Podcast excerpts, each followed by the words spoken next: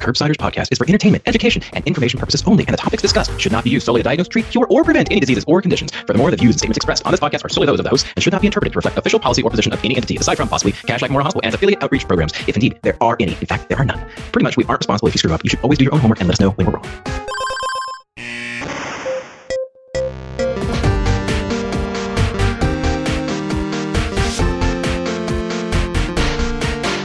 Well, Paul, this was a good one. I had a lot of fun tonight. We just talked about homeless healthcare with returning guest Stefan Kertesz. This is the Curbsiders. But before we get too far, can you tell the audience, what do we do on this show? Always happy to. We are the Internal Medicine Podcast. We use expert interviews to bring you clinical pearls and practice-changing knowledge. And what an expert we have, someone who's been on the show before, who I could talk endlessly about but won't, because we have the great Nora Taranto here, our producer for the episode, who's going to tell us exactly who we talked to and what we talked about. Awesome. Hey, guys. I'm so excited to be with you tonight and to have had the privilege to talk to Dr. Kertesz as well. I still remember him wowing me a couple years ago when he was on episode 74 of the Curbsiders and talked about opioid use disorder, kind of in the midst of the beginning of the opioid crisis. He lived up to expectation in this episode as well when he gave us lots of clinical pearls and tips of the trade on how to care best for one of our most vulnerable populations, our population of patients who are experiencing homelessness. So excited to bring this episode to you guys.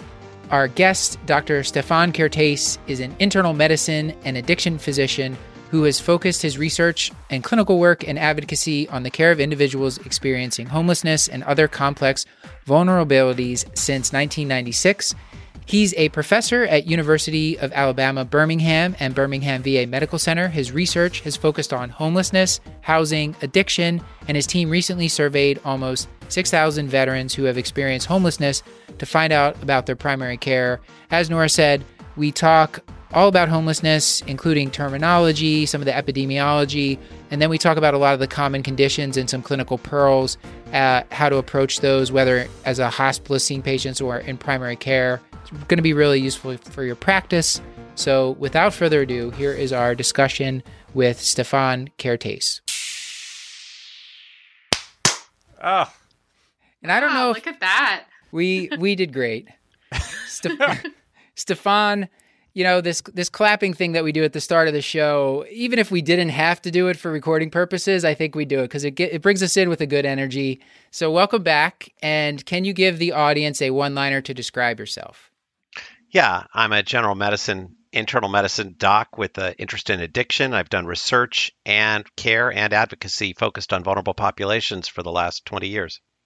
All right. And we're going to ask you, I know you've been on the show before, but it's been, I want to say 2 years or something. Yeah, it was like episode 74 maybe. So it's been a while. So I'll let Nora, do you have any questions?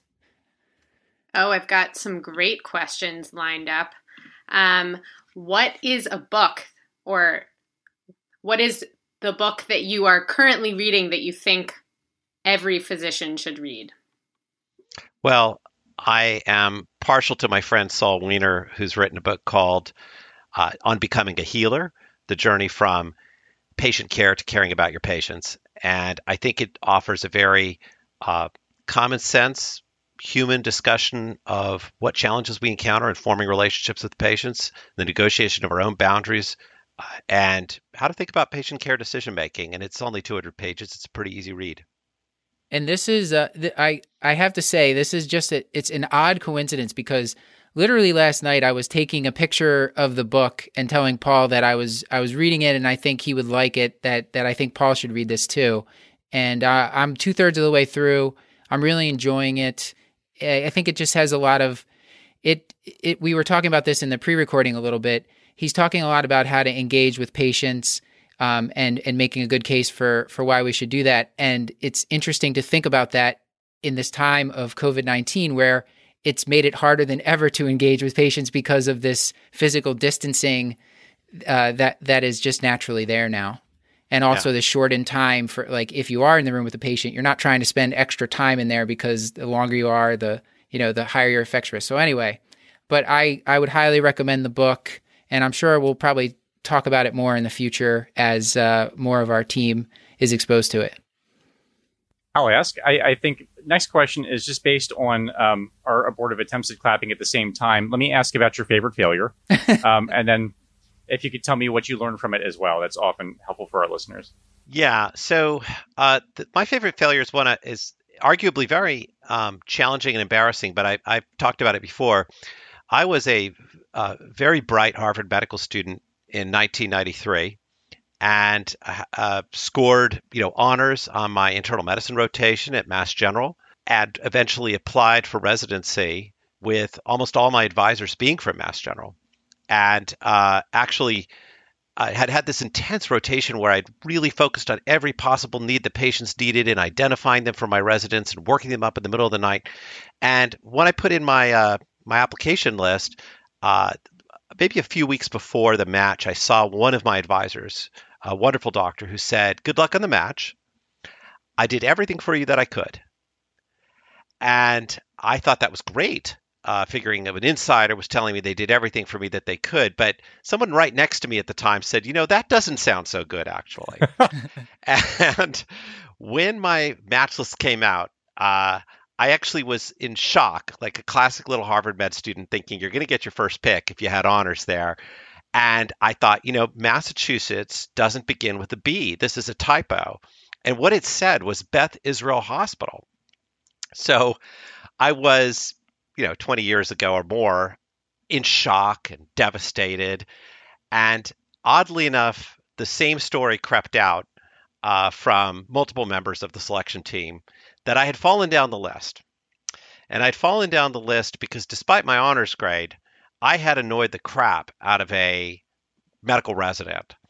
And the thing that annoyed them had to do with all the times I discovered all sorts of problems that needed to be worked up in the middle of the night that I was obsessing over and adding to their workload. And it became a subject of debate on the committee. I know you're not supposed to hear about this. And of course, at the time, I felt it was terribly unfair. And I could argue it still is, but the truth is, I eventually realized that the thing they didn't like about me was an actual thing about me. And admittedly, for other people, it wasn't a major problem. I went on to Beth Israel. It was fine. I still had that same character twitch, and people noticed it and helped me through it. And even today, in my 50s, running a research team, I need people to tell me when to let up and not pursue something that I'm obsessive and nervous about. And so, the rejection was a failure. Arguably, it wasn't the worst character flaw to have, but it annoyed somebody. And sometimes it annoys me. That sounds very relatable. I'm sure you're not the only person in our audience.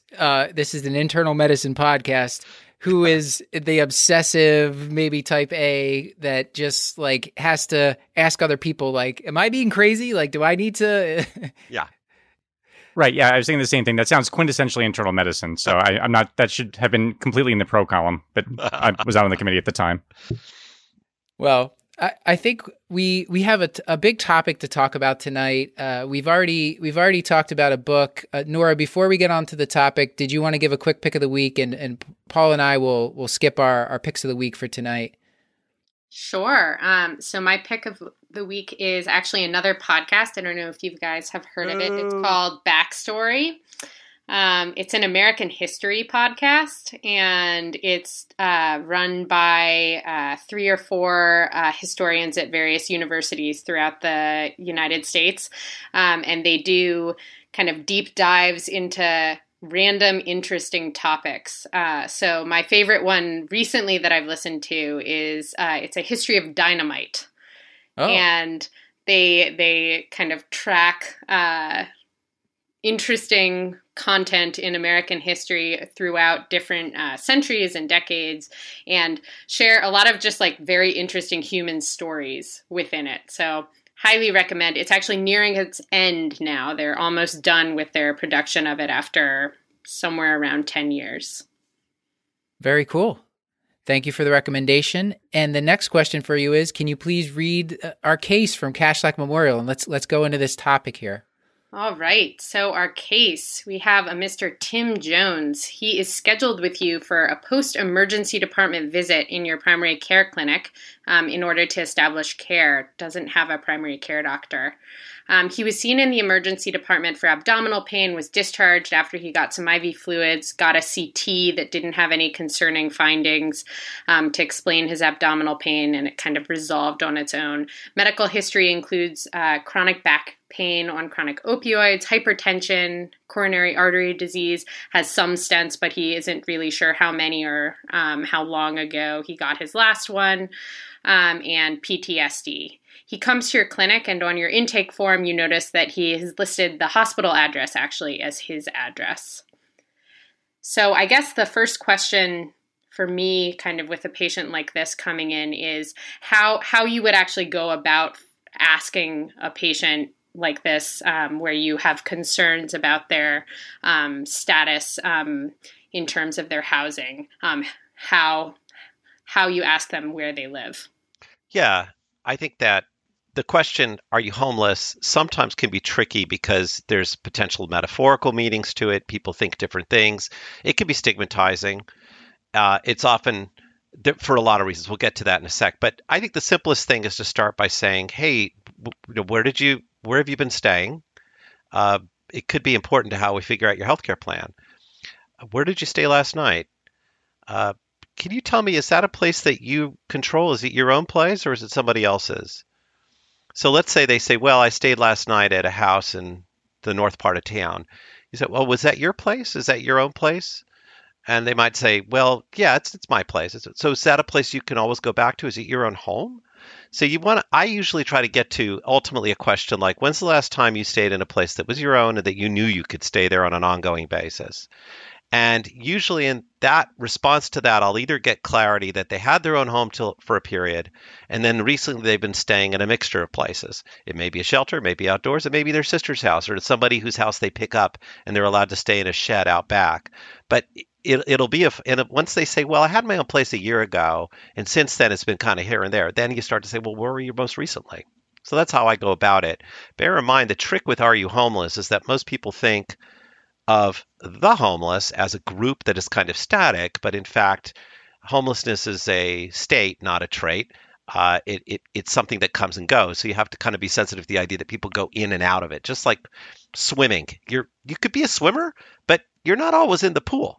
So as someone who takes care of, I think, several different vulnerable patient populations, I guess, how am I trying to say this? I guess I have a lot of interest in sort of the language that is sort of used in terms of how we're actually describing these patients. And I saw an interesting discussion on Twitter, do we over-medicalize things? And using phrases like under-domiciled is that even necessary? One person was very annoyed by it.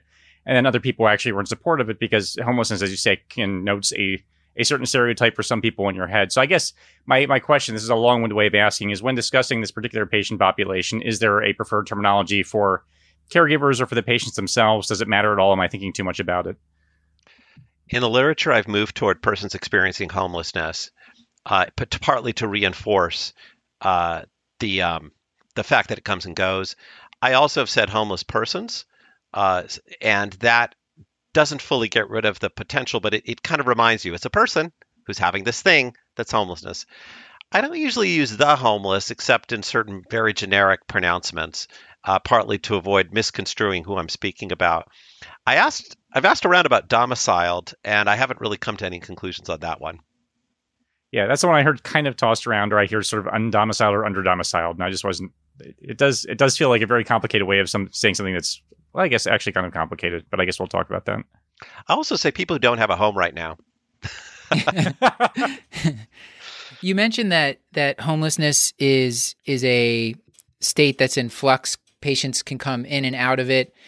Any stats that stick out that you wanted to highlight for the audience? Sure. Roughly about 20% of people who experience homelessness are going to have it recur several times or have a single long episode. Sometimes the two groups that kind of get lumped together are people with recurrent episodes, which may be about 10 to 15%, and people who have single long episodes that are highly enduring, which might be another 10%. So there's probably in there, depending on the population, how you set up the study, 60 to 80% who have single episodes that end. Yeah, because I think you know, in popular culture, it would have you believe patients who are homeless all have schizophrenia and will just continuously be homeless. But in the encounters that we see in the hospital, that's not everybody that we see, and it's hard to just get a sense of these numbers. Right. Whenever I say something about homeless people, everybody thinks there's a person who approached them panhandling in front of the hospital who they've seen there every day. Mm-hmm. And so that person becomes the archetype. And it's really hard. It's quite hard to recognize all the other people who have experienced homelessness at the same time, who aren't necessarily cropping up in your emergency room on Saturday night and aren't panhandling at all. So inadvertently, we kind of overlook a pretty large group of people who are going in and out of homelessness or returning to housing, as we often see in the Veterans Administration. Why don't we move on to the second part of the case, and just kind of see where this takes us. Nora, did you want to? Sure. So we have another patient who comes in for a teleclinic visit, actually, because it's the COVID times. And they pick up the phone, their cell phone, in the shelter where they're staying. So you kind of are past the point where you need to be inquiring about their homeless or home and domestic domiciled status. We know that homelessness affects health. Kind of what's different about practicing medicine with patients experiencing homelessness? So there's medical factors, there's environmental factors, there's trust, and then there's kind of health systems issues. So on the medical side, maybe before the environmental ones, people who are homeless today are increasingly over the age of 45, over the age of 50. They are often individuals who have a chronological age that lags their biological age. So they might even be older in some sense medically, and they have all the illnesses that middle-aged and late middle-aged adults are eligible to have: hypertension, high blood pressure, diabetes, cancer risk, liver disease, et cetera. So there's a fair amount of medical morbidity that you just have to be prepared for, to ask about. And because it's America, a lot of folks actually have been through various forms of healthcare and have some knowledge of what they have.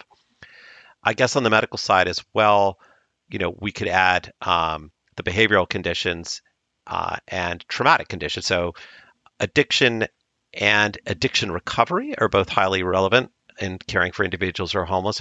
A certain number, depending on the study, 20 to 60% have some history of an addiction disorder. These are usually cross-sectional studies, but a significant percentage who are seeking medical care are in recovery and have stopped using. So that becomes part of the fabric. And you have to ask about, I want to ask about substance use. What's going on now? You might ask about that any way that you normally do in primary care, but it's reasonable to ask, was there a time previously where alcohol or drug use was part of your life? And you'll discover a ton of folks who are seeking medical care precisely because they've left the drugs and alcohol behind.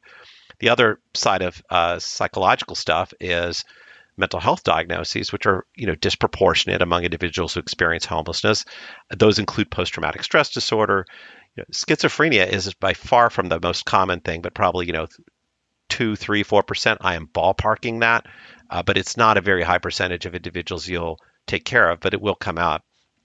I will correct the record if I discover the number is totally off there. In terms of post-traumatic stress or a history of stressful events that might lead to post-traumatic stress is really high.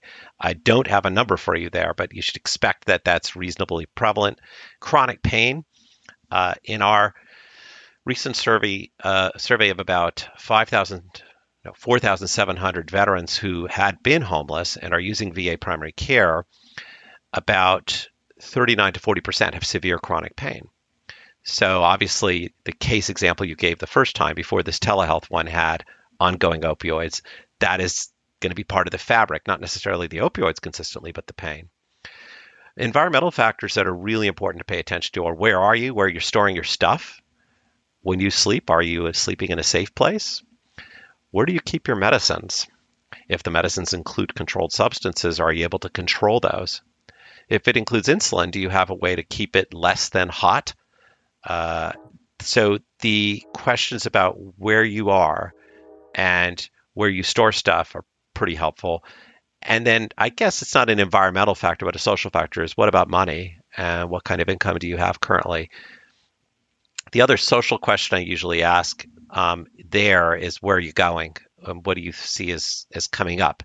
Are you on a path to some place that you think is going to be the next step for you?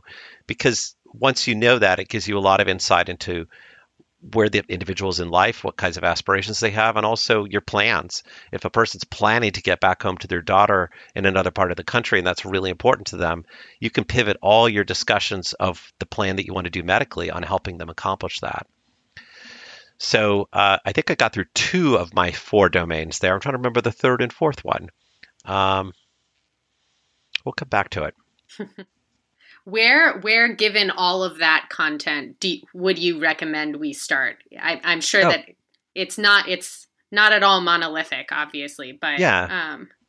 What's your first concern now when we're talking? That's the first thing. And very early in the game, I think it's crucial. If you're not seeing the person where they live, I think it's really important to understand, well, where did you come from and where are you going? Where are you staying? So, but what's your concern and how can I help? I think after you get what's your concern and how can I help and where are you coming from, it's reasonable to pry through other things based on the situation. They're on the phone in a shelter. In that situation, they may have some imminent medical needs that we need to attend to. Let's say I don't have much of a medical history in front of me. To my mind, at that point, I would want to understand quickly, are there medicines you're supposed to be on that you're not getting right now? Have you any concerns where things could go wrong quickly? So either being on anticoagulants or a bleeding disorder, having diabetes, where if we don't have a plan for that, your sugar could go up or down in one way or another. I think substances are worthy of inquiry early, albeit non-judgmentally, and we can talk about that, but I very explicitly tell people that I ask about things and don't intend to judge them. Stefan, there was an article that Nora had sent to us. It was by Maness, an American family physician from 2014. They were suggesting in the office visit that the first visit, they like to address the symptomatic problems first to sort of just show the patient that you're trying to help them, start to like build trust and rapport, and then you start to dig into like some of these heavy issues that are going to take years of trust and like repeat visits to build through, things like substance use and managing chronic pain, things like that. So, but up front, they talk about just like getting through the symptoms. Do you have a similar approach, or in the first visit, you mentioned you asked them what's their primary concern? I guess the way I would say it is, yes, my goal is to form a relationship. And there are many populations that have experienced terrible things in healthcare. Among them are people who have been homeless or are currently homeless. It will take time to convince that person that I'm a trustworthy caregiver, that I will stand up for them, that I won't be judgmental, and that they're not there to fill off a box on my list, but that I'm there to be helpful. To achieve that end, it really is best to focus on what that person's imminent concerns are and to take the time necessary to do it. I can mention a short story that came up to me and really launched a good part of my research career, which was that back in the late 1990s, I saw a patient out at a shelter in the Boston Harbor. I guess I should say Kashlak's Boston Harbor, but where most of our interactions were focused in the first three visits on back pain and depression and the need for a bunk bed that was on the lower bunk. And I wrote a letter about that lower bunk bed and triggered a complaint about me from the shelter because I was getting into shelter management and annoyed people by doing that.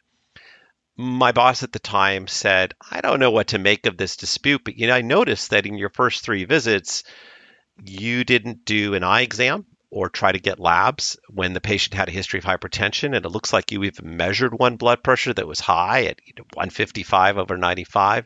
And if any managed care reviewer looks at your record, you're going to make us look bad. And at the time, I apologized and promised to do a better job. But later, I realized that what I had focused on was the necessary matter of building the relationship so that I could work with the patient. And I ultimately spent maybe the next 15 years developing a research agenda on how do we assess things that matter to patients that are not so easily counted. And I would agree with the approach that you mentioned in that article. So, Stefan, and I'm not here to psychoanalyze you, but I am hearing a recurring pattern where you focus on incredibly important details that actually annoy other people. Is this something that you have noticed throughout your life, or is this just two instances that we happen to be talking about during the same podcast? You don't have to answer that. Oh, I was going to say it's characterological. No, it's an open book.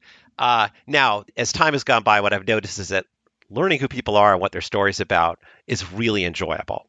So that's not annoying. But what you've noticed is a real thing. So let me ask a more serious question, and I guess we can get to sort of what the models of care look like in more detail later.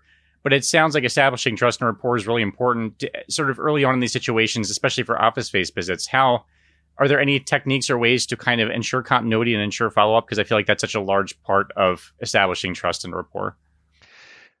A couple things come to mind. One is to make sure that you're verifying the telephone number and contact information, including backup contacts at the time of your first visit.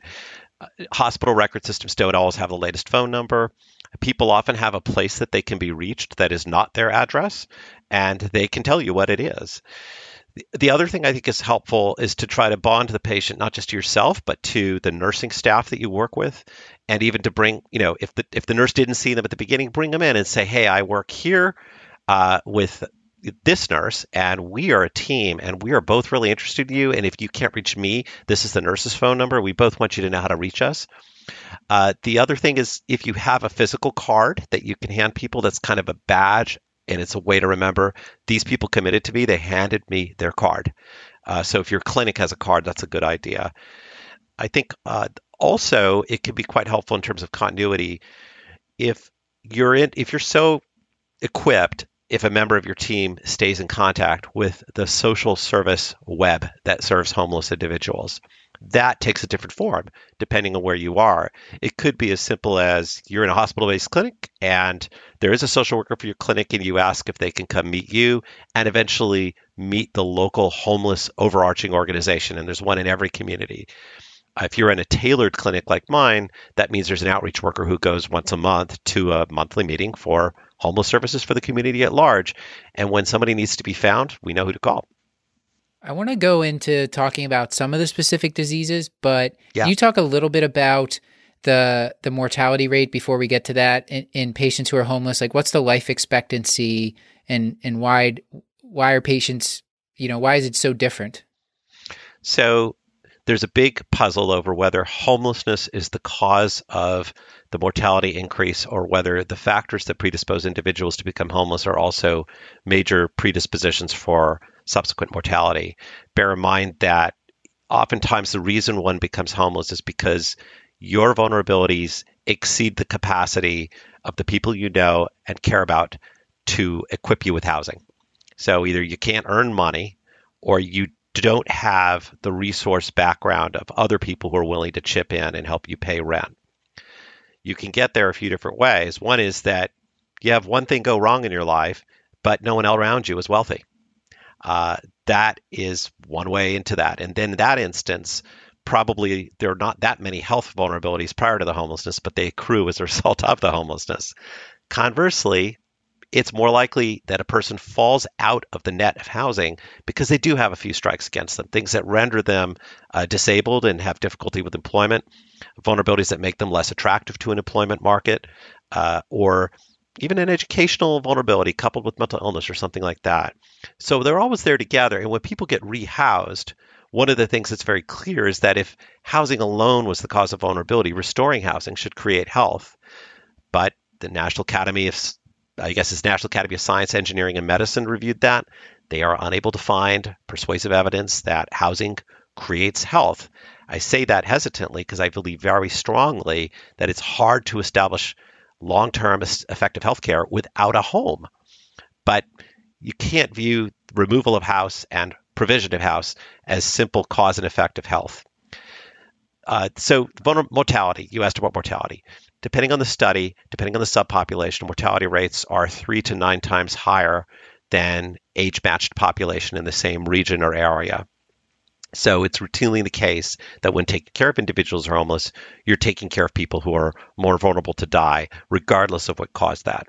So Paul, right out the gate, well, actually, you're going to ask a question. I'll let you go. My question was going to be a joke. Not really. I like that you recognize the look on my face is about to ask you a question. Is there, just thinking things through in terms of, he's saying it's sort of hard to tease out whether or not homelessness sort of leads to chronic health issues, or chronic health issues, or there's a predisposing factor for these things. I'm wondering, has it been looked at in terms of adverse childhood events, which can certainly impact sort of chronic health? Is there a tie between those and homelessness as well? I would only be speculating. Sure. I can say that there's a very high prevalence of childhood sexual abuse in women who are homeless, over 50%. It's very, very common. I mean, I would say more likely than not that I can find a history of significant physical or emotional abuse in childhood among patients I take care of. That all said, I think we all know of individuals who seem to have everything going for them and they lost their job, and depending on the rental market, they just lost a place to live. Paul, your question reminded me that I just didn't want this to blow by the audience because I hadn't really thought about it, but there's been some things just in my practice and that you said, Stefan, that made me think of this. Asking the question about, like, are you safe? Because I was reading that traumatic brain injuries are much more common in the homeless population, and there's just a huge safety issue that you can think about asking, and that might affect their sleep. You know, if you're not feeling safe when you're sleeping on the street, and that can contribute to exhaustion and stress. And how do you address that? Is that something you ask about, or are you just kind of aware that that's something that patients are going through? The way I ask might be a little bit self-serving in this following sense. I'm asking people with the hope and the expectation that they have some ideas about what would best assure their safety. I will ask, where are you staying? To what extent is it safe? What do you do to protect your safety? And my hope is that they'll have some sort of plan. I cannot assume that the healthcare system can dive in and mitigate all the risks that are in fact applicable to that individual. Now, in the VA, to be fair, we have a ton of social resources. So if somebody literally were to say, I'm actually feeling really unsafe where I am right now, I know how to really work all these incredible social workers and housing and sheltering resources that are available. And that doesn't mean I'm going to help everybody. Not everybody can use every resource. But I will say, well, do you want me to reach out and try to get help for that? Is that your view of what I should do next? And if they say yes, I'll say, well, then I'll work on it. But I put a lot of decision-making authority in the patient in front of me rather than the notion that I'm going to rescue them from that. But if they say, yeah, I'd love you to make some calls, then we make calls. I have one more kind of epidemiologic question, which is just about how the population that's homeless is broken down in terms of kind of numbers that we know of that are affiliated with Veterans Administration, as well as kind of how big of a population the female homeless population is. So let's see. Veterans, the number of veterans who were homeless 7-8 years ago was around 75,000 on a single night. Bear in mind that whenever we use a cross-sectional number, 2 to 4 times as many are likely to experience homelessness over the course of a year. That 75,000 number for veterans has dropped down into the 30s as a result of relatively aggressive efforts at housing. People experiencing homelessness on a single night, based on a count usually done in January, number around 550,000. There are reasons to be concerned that the count is missing a fair number of people who might be in abandoned buildings or staying in outlying areas from urban centers. So I think you have to fudge it upward, and there's a debate about how much to do that.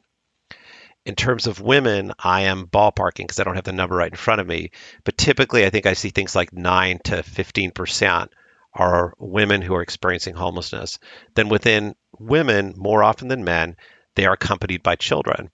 And so when we talk about the homeless I see on the street, it's a lot less likely to be women, because once you are a homeless woman with a child, there are a number of resources that spring into action to at least provide temporary accommodation in almost any community, starting with the YWCA and agencies like that. But still, that number has been growing. Family units that experience homelessness over the last decade or so. And a lot of my thinking is still grounded on homeless individuals. That makes sense to us as internists, but at various times we're going to be taking care of people who have responsibility for children and whose ability to participate in care will be hindered or limited by virtue of having to watch out for that kid. Stefan, so with the time left, we're gonna talk about some of the specific considerations that people should have treating conditions that are common to us as internists, but that we see a lot in patients who are homeless. Can you talk a little bit about let's take high blood pressure, one of the most common ones. Any special considerations there when you're seeing, let's say, this patient, telehealth, the patient tells you, yeah, I have high blood pressure. I've been on meds in the past, but I don't have any right now. How would you approach that? With less than ideal records, I would ask if they'd been on a medication before and if it was well tolerated, and I would steer toward what they previously used if it was within the realm of things we consider first-line therapies. If the only thing they tolerated, they know about is reserpine, of course, we're going to have a different conversation. But if they say, you know, look, I was on this and it worked, I'm going to start with the supposition that they may know something and that I might start that. Once-a-day medication is preferable to multiple times a day. That's no different from almost any other population. I think that we have some concerns with diuretic treatments if the individual has to locate a place to pee and doesn't have access to bathrooms, particularly in the startup period with thiazides or with obviously furosemide, which wouldn't be first line for hypertension. So I'm going to veer a little bit toward either a medicine where I don't need to check labs or where I don't need to help them find a restroom over the course of the day. Obviously, that makes, you know, calcium channel blockers, and if you know they're creatinine up front, an ACE inhibitor a bit more attractive. I don't know if that's radically different from how people operate in a lot of primary care. It sounds pretty practical. I think the point about diuretic is that was something Nora and I were talking about that earlier before we started. A patient.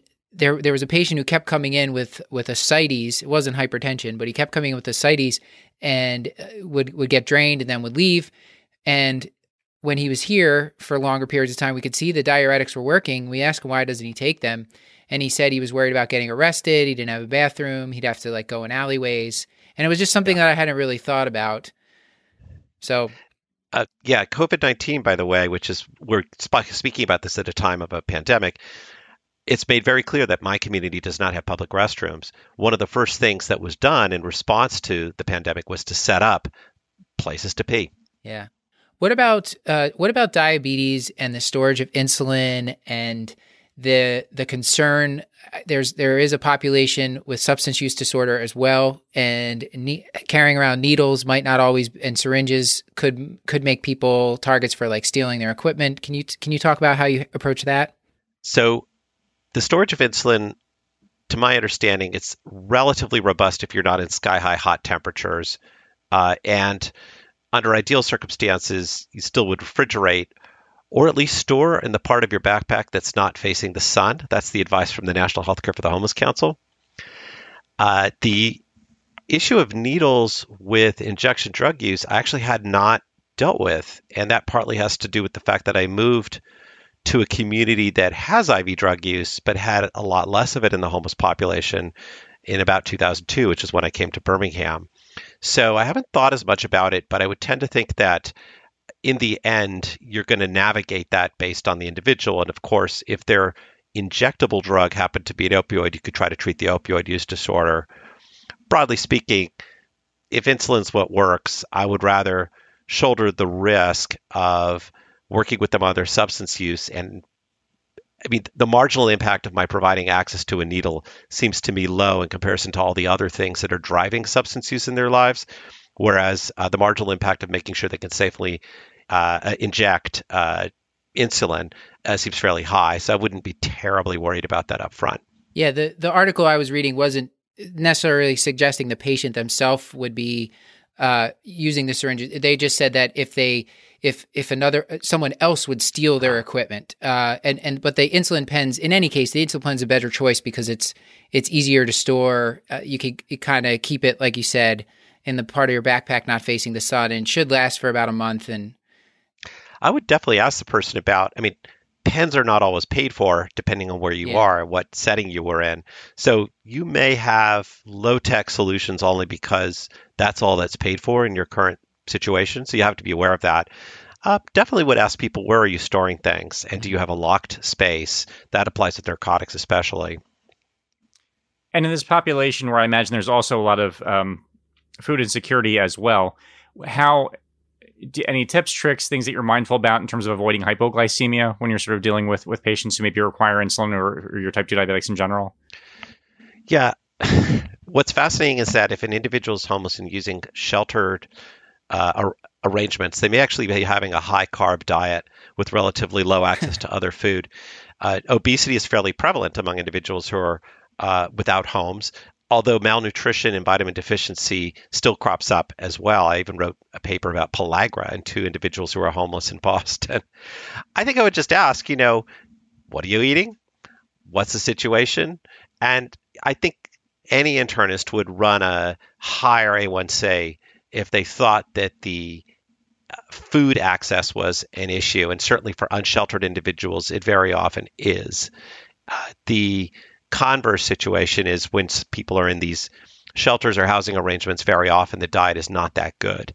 And it's going to be pro-glycemic, I guess. How do you educate patients about dealing with that, given that they won't have very much control over their diet at Nora, many times? Are you asking him what's his spiel? Like, what does it sound like when he tells a patient that? I think I am. I think my spiel is not that good, but it would be along the lines of... Way to sell it.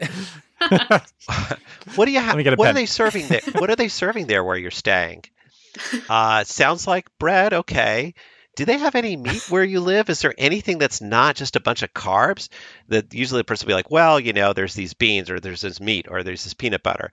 Okay. So at the very least, do you think you could balance things out a little bit and make sure that you get access to that stuff that's not just carbs and sugar? Is it tolerable to you? Would you be able to do that? We might have a little bit more steady sugar control if we took that approach. People often do that. One of the challenges we do have, though, is, as I said, these folks stop being homeless at a certain point. And very often, once you have a check and you have your own fridge, the diet becomes less controlled rather than more so. And in the ideal situation, it's a home visit and you see what individuals have in the refrigerator. Stefan, so we already talked a little bit about substance use disorder. And on a prior show, we talked with you about opioid use disorder. Do you have a specific preference? Is methadone maintenance or buprenorphine? Is there one winner specifically in a patient who's homeless? Yeah. So if we're talking about opioid use disorder, broadly speaking, it is going to be far easier to manage buprenorphine, naloxone, compared to methadone maintenance programs where the individual would have to show up at a community-based program very often on a daily basis for a significant period of time. Also, those programs present transportation dilemmas unless your community is extremely enriched with them locally, which might be the case in, say, Boston, but is not really going to work easily in a lot of southern cities. So, yeah, buprenorphine is a much better option if the patient has experience with that. The long-acting injectable is very hard to get. It's typically behind a number of barriers in terms of accessibility, unless your city or your state has, a remarkable generosity. So we're talking about sublingual tablets or strips. It's really important to understand that the survey data suggests that the most common addiction that we see in individuals who are homeless is to alcohol. So the conversation on alcoholic beverages is really key. The situation in our national data with overdose or self-report of having had an overdose was that alcohol was the predominant substance that individuals who were homeless, and we're talking about veterans to be fair, reported having had an overdose too. That's not easy to treat with medication. We have medications to offer, and I'm sure you've done shows on that. Sure. Naltrexone is relatively easy to prescribe orally. The injectable sometimes is itself subject to barriers, although it's more efficacious. Those are ones that I have some familiarity with, but very often the addiction recovery process isn't going to work as an isolated medical intervention in any addiction, and I would say less so with alcohol because there's no one medication that's going to stop the factors that were driving the use. Can I just take this opportunity, because this came up in an article that Paul had sent to us, that the idea of harm reduction, that I was raised in a world where abstinence was the only evidence that you were in recovery from a substance use disorder, whether it was alcohol or opioids or anything. And more recently, it's come to my attention from some of the addiction medicine folks that we've talked to that just any reduction in use of substances is a win and should be better for the patient's health. And, you know, alcoholism is very, like, patients often relapse, but if we can even just get them to cut back. So plugging them in with resources is still a good idea. This was just, I can't talk about this enough, Paul, because it was just such a big thing that I learned in the past couple of years that, like, in my life, if you still watch movies and TV, like, you're only in recovery if you're totally abstinent, and that's just not the real world. Yeah. I mean, ultimately what I wish to be able to do is to continue to care for somebody who's alive and moving forward in their life. I may, in my own mind, harbor a goal for them. I may hope on my own behalf that I could see them achieve that abstinence. But at the end, what I want is somebody who's alive. And it may be that if we reduce the number of hard liquor benders to one every 3 months from one a month, we've increased the chance that my patient's going to stay alive and have more chances to figure out a new pathway. At Kashlak, there are probably some patients who have never achieved long periods of sobriety. And we believe that there's still a reason why they are still with us, and we're just waiting for it to become evident. And sometimes it does. You just need to take your time. We wanted to talk about feet, but we need to talk about feet. Yeah, Paul. Yeah. Everyone's been waiting with bated breath. It is one of my least favorite topics, just in life, really. But on the other hand, if you review even if you do a cursory review of any of the articles talking about care of homeless patients, like, there's a lot devoted to care of the feet and examining the feet and being mindful of the feet. Can you talk us through some of the considerations of the feet? Because it seems like it's critically important, and this is an area of the body that seems to be at particular risk. So the issues are that one is on one's feet a lot if one has to shuffle from one place to another to find resources, housing, shelter, meet with probation officers if that's the case, find social services, food. Being on your feet a lot and also having potentially overweight and other medical illnesses is just a setup for pathologies, sometimes related to diabetes, like nail infections, tinea pedis, skin breakdown between the toes, just pain in the metatarsal areas, pain in the heels. And if your footwear isn't ideal, which is often the case if you're poor, then that's just a setup. Across the literature, one review suggested that between 9 and 65% of cross-sectional samples of homeless individuals have significant feet problems, typically calluses, corns, nail pathologies, infections. The trick is that it's really, really hard to do the things that involve good self-care if you're perpetually upright and having to move around. What do you do about it? Well, if you can provide socks and shoes in your clinic, that could be very helpful. Our homeless patient aligned care team has a giant closet, and we receive a perpetual storage of donated new socks, not used socks, and we even buy them when we run out so that we can provide socks. That's a fairly low-tech intervention. Shoes is a little harder. Donations of shoes help. It's harder to buy those at a low cost. If there's podiatry easily accessible, that makes a big difference, but it's important to understand that if you're working in a healthcare for the homeless primary care clinic in a state that has not expanded Medicaid, that might not be easily available at all unless you somehow wrangle a way into some sort of safety net hospital, of which there may be none in your county or 3 counties over. So it's definitely not a straightforward thing. Foot soaking is a possibility and could be part of care. I have, for instance, had people soak their feet, then apply it's acetyl salicylic acid topical formulation, and I cannot remember what it's sold under the name of. Apply it 3 times a night to try to melt down a corn and then file it away, but do it slowly. And I just give people counsel on the work that they need to do, not all at once. Don't rip the whole thing off and wind up with an infected toe, but try to reduce the corns.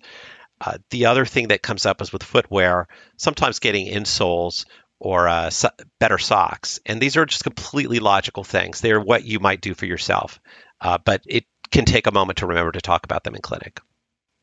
Yeah, look at your patient's feet. I saw a patient in the hospital within the past year, Kashlak, and he had plastic bags on his feet. He was homeless. He had plastic bags on his feet. And he had been there for, like, I saw him in the morning. He had already been there for like 12 hours. The residents had, and he hadn't taken his shoes off. It wasn't the resident's fault. They had asked him. He just wouldn't. He would not take his shoes off, and he had plastic bags with wet socks inside the plastic bags, and it was a mess. Like, it just, and it just got me thinking, this, all these are these articles talking about feet had me thinking about this gentleman who was just, he was trying to protect his feet with the plastic bags, but it was not working. A couple thoughts come up with that. One is that fear of smell is a real issue for the clinicians and the patients. And some of our qualitative data, the word smell, when we just did interviews with providers and patients, it came up a lot. Patients are really worried and afraid about how they're going to be viewed if they smell bad. And clinicians may not want to smell something that smells bad. I mean, just understandably, if you can work up the strength to say, hey, it's important for me to take care of you, to see your feet and see what's going on. Can I do that? Asking permission is a nice touch. Getting down so that your head is lower than the patient's head and that you're looking at their feet is actually a gesture of humility. And it helps the patient understand that you care for them and that you don't hold yourself above them. Finally, you can actually look at the feet and see what's going on and maybe help out. But all those things, you have to realize there's tremendous risk of embarrassment. Our clinic was actually structured to have a shower attached to it because we were worried about some patients who might not want to be seen unless they could shower before they were seen. So you have to recognize you're dealing with an area of high sensitivity, and the patients are often aware of it. I also have actually had a couple patients now in med school and in residency who have stored important things in their socks. And so that has actually added another layer completely to kind of the foot exam, and actually asking for permission before you just do your routine exam of the feet and toes. Yeah. Real quick. Yeah. I'm going to ask Claire to cut this part out, but I'll never forget a patient who was sold to me. He was under domiciled, had alcohol use disorder, and that, to the ER's credit, they took a great social history, had not had a drink in a couple of days, and was febrile and tachycardic. And they're like, we're worried about withdrawal. We're going to admit him for that. And this will be a social admission. And I'm like, great. I hadn't met the patient yet. As he's being wheeled past me, my third-year medical student just pointed and was like, his foot's black. And then the patient went in the room, and like, this was all florid sepsis. And so there's a little bit of anchoring. There's a little bit so rather than sort of not doing the foot exam, they missed someone who actually had gas gangrene in the foot, and it was a surgical urgency, if not emergency. Yeah. And like, none of this was alcohol withdrawal. This was all, this poor guy was floridly septic because they did not because they didn't, but it would have been delayed because the foot exam was not done. And they were sort of anchoring on other features of his social history. We have to cut that, Paul. We have to cut that? Yeah. Let me think on it. I'll get back to you. All right. Well, not to impugn the ER, who I think do heroes' work. So that's the only. Yeah, audience. Anyway. If you get to hear that story, you're lucky. I think before we talk a little bit about the delivery of care models, I think the last thing we just wanted to ask about is Hep C, cirrhosis. Any specific considerations there or pearls that you have for the audience about caring for those conditions? So I will comment on Hep C and say that in those areas that have made it a focus to make sure that they deliver Hep C care, you can provide oral therapy for hepatitis C with reasonable success at obtaining sustained viral remission, SVR. There was a study from Boston by, I think it's Josh Barocas, which showed a very high success rate. I mean, over 80%. They did obviously not include all the patients, and I haven't yet double-checked who was not included for the therapy, but it's definitely within the realm of the possible to treat Hep C, and that report looked very good. With cirrhosis, I have not recently taken care of anybody who had cirrhosis and was homeless at the same time. I think that's a very challenging situation precisely because of the diuretic regimen. So I don't have much to add on that. I think the focus should be on trying to use the presence of medical illness to wrangle resources to get that individual housed by presenting that, gosh, we're going to have almost an impossible time taking care of this individual unless we accommodate them. And with the Hep C for the audience, this is something that I learned in the past year, embarrassingly, or forgot it that I knew, I guess, but the reinfection thing is a possibility. So depending on your patient's risk factors, you got to counsel them that even if they're cured, they can get Hep C again. Stefan, are there any special considerations for this particular population now that we're sort of in the, and I'm so tired of saying this phrase, the era of COVID, but now that we're in the midst of this coronavirus pandemic, how has that impacted this population and how directly has that impacted their specific care? So far, what has emerged is that shelters and congregate living situations are clearly ripe for outbreaks. So in some cities where there has been an identified cluster of cases, they'll suddenly test everyone in a shelter and find that 30 or 50% are positive. This happened in Seattle, San Francisco, and Boston, and a recent report from the CDC. Conversely, when you don't yet have an identified cluster within a shelter, the percentages, when they then go to such a shelter and just test everybody there, the percentages are relatively low. That's what we know as of May 5th, 2020, based on a CDC report that was out a week or two earlier. If you're in a community like mine where there's not a ton of sheltering and more people are sort of spread out, they're unsheltered and spread out, it isn't crystal clear if there is going to be a large outbreak of this viral menace because the congregating isn't happening. The shelters often are incredibly cautious about who they let in, but we just don't have many shelters where people can go. And we're not having all these folks stacked up on a sidewalk like you might see in Seattle or San Francisco. And so right now we're really just sitting in a position of being puzzled. We haven't yet sent mobile vans out to test everybody. So maybe there is an unknown contagion happening. But since they're all spread out, we may never see a large outbreak. And I'm crossing my fingers that that will be the case. If one does have that problem, then there are people you can ask about how best to accommodate, quarantine, isolate. And I hope in the long run, there'll be a way to test everybody who enters a shelter so that we know what we're dealing with up front. We're just not there yet. Yeah, I know some of the large, I'm in a large city at Kashlak Northeast, there's an old hotel that was kind of converted into a place where patients can go for respite once they're stable in the hospital. And that's how they're sending people, because people, it's not like you can just tell someone, go home, stay in your room for a couple weeks or a week or two until you're feeling better. So, yeah, we have a very similar program in Boston with Boston Hope. So the last thing that we were going to get into, because we have to let you go, it's getting late, is a little bit about the care models. And yeah. Can you talk about what might exist? I imagine this differs from community to community, but can you talk a little bit about that? Yeah. The two variables to think about here are funding streams and whether you're going to tailor your primary care model for the individuals who are homeless. And probably, I guess, maybe now that I said two variables, three variables, the third is post-hospital care. So for funding streams, many communities have a federally qualified health center that receives a grant. That grant is relatively small, but it is supposed to enable them to serve homeless individuals. A Healthcare for the Homeless grant by itself, though, doesn't deliver a ton of care unless the same organization has a Medicaid population who it can bill for. If individuals who are homeless, single adults, can get Medicaid, then federally qualified health centers do have capacity to bill up quite a bit of resources to deliver a lot of care. And that's a great strength if you're in a Medicaid expansion state, which I am not.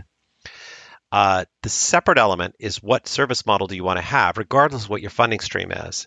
Tailoring primary care is an expression we use to refer to decisions that can be made by the management to make the primary care services a little bit more tailored to a given population. It can be training, it can be extra time for visits, it could be providing an entire clothes closet and shower in association with the clinic. It could be having social workers who are networked and linked to existing homeless services in the community. The data on homeless service tailoring has accrued over about the past decade and tends to suggest that the patients have a lot better experience.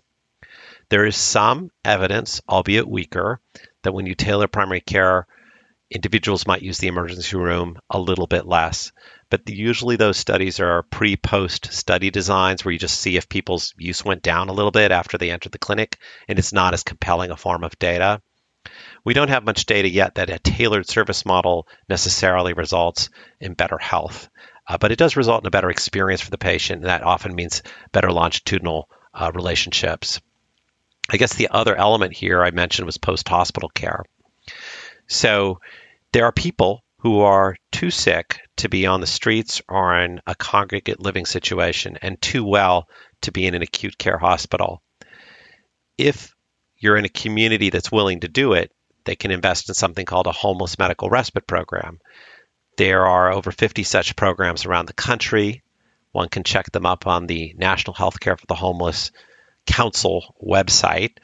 These programs are configured very differently from each other based on the amount of money available and the local history of the people who've provided that service.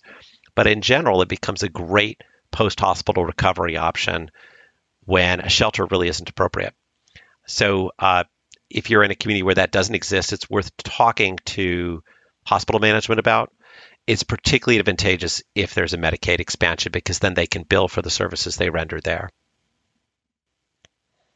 And then what about this prospect of street medicine, which might be a show unto itself? We're sort of going actually out in the community and providing sort of what care that you can there. Has there been shown to be benefit in terms of decreased utilization or increased health outcomes or anything like that? Or is this maybe not the show to have that discussion? The tentative comment I would say is that street medicine has a record that's predominantly in the stories of the people who provide it, with less research that I've seen. I haven't been much of a street doctor. I was a shelter doctor for a good long period of time. The felt reality of the people who are going to find their clients is that these are folks who are in the streets because shelters don't want them. And they're very often people who have challenging relationships with healthcare institutions too. So it stands to reason that going out and meeting people is a way of building relationships that you can't build if they have to come to you. I tend to feel like that's a good thing, but from an evidence perspective, I don't think it's easy one to randomize, and it's a hard one to study. Do you find that the shelter-based embedded clinics work better in terms of ensuring continuity than clinics that are slightly more independent? Yeah, so in the realm of my experience, and we're trying to study these features of service design to see if they are associated with better experiences. But in the realm of my life, going to shelters has often meant discovering patients who couldn't get in the doors of clinics, even clinics that were receiving grant funding to serve them. So you find people in a shelter, you then ease their way back to a larger, more resourced environment by virtue of phoning in the staff in advance. Here's the one I'm sending over tomorrow. Here are the concerns that I have. The other thing that I've certainly experienced a lot is that when I get on the phone and show a patient that I'm engaging in communication on their behalf, those patients regard me as a credible actor and want to see me again. So there's some immediate care you can provide, and there's also a lot of relationship building that happens that way. I think we need take-home points so we can let you go. This has been great, but if you could pick just a couple things that you wanted to leave the audience with, what would that be? I think probably three things come to mind. One is to really ask in specific terms about how people are living and where they're going. The word, "Are you homeless?" isn't really, I don't think it's that helpful compared to understanding precisely where somebody stays and where they store their stuff and where they think they're going to be next week. So that takes a kind of pause. It's not review of systems conversation. It's, hey, I want to understand where you're living. Ask those questions. The second thing is to not be afraid to tailor the care that you deliver or to customize the decisions you make with a patient to really fit their situation. And the best way to figure out what's going to work is to ask the patient. So, hey, I'm thinking of prescribing A, B, and C and proposing this treatment. Do you think that's going to work? Patients are very, if they're adults, they have a lot of common sense about those things. They can tell you, yes, it will, no, it won't.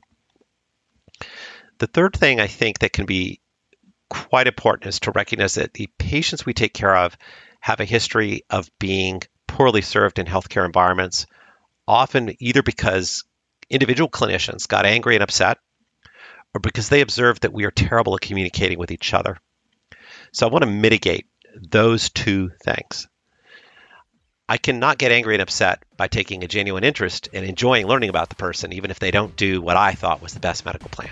So being interested in people mitigates getting angry and upset. To mitigate communication failures, it really helps to pick up the phone when the patient is with you, or to bring your allied health professional into the room and say, you know, I just spoke with this patient. This is what we think we want to do. What do you think? That gets the whole team on the same page. And it also shows the patient that you're paying careful attention to the thing that usually goes wrong in healthcare, and that earns their trust.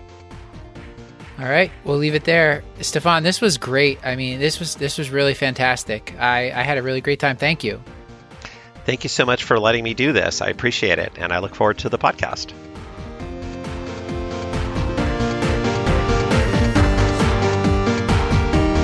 This has been another episode of The Curbsiders, bringing you a little knowledge food for your brain hole. Yummy.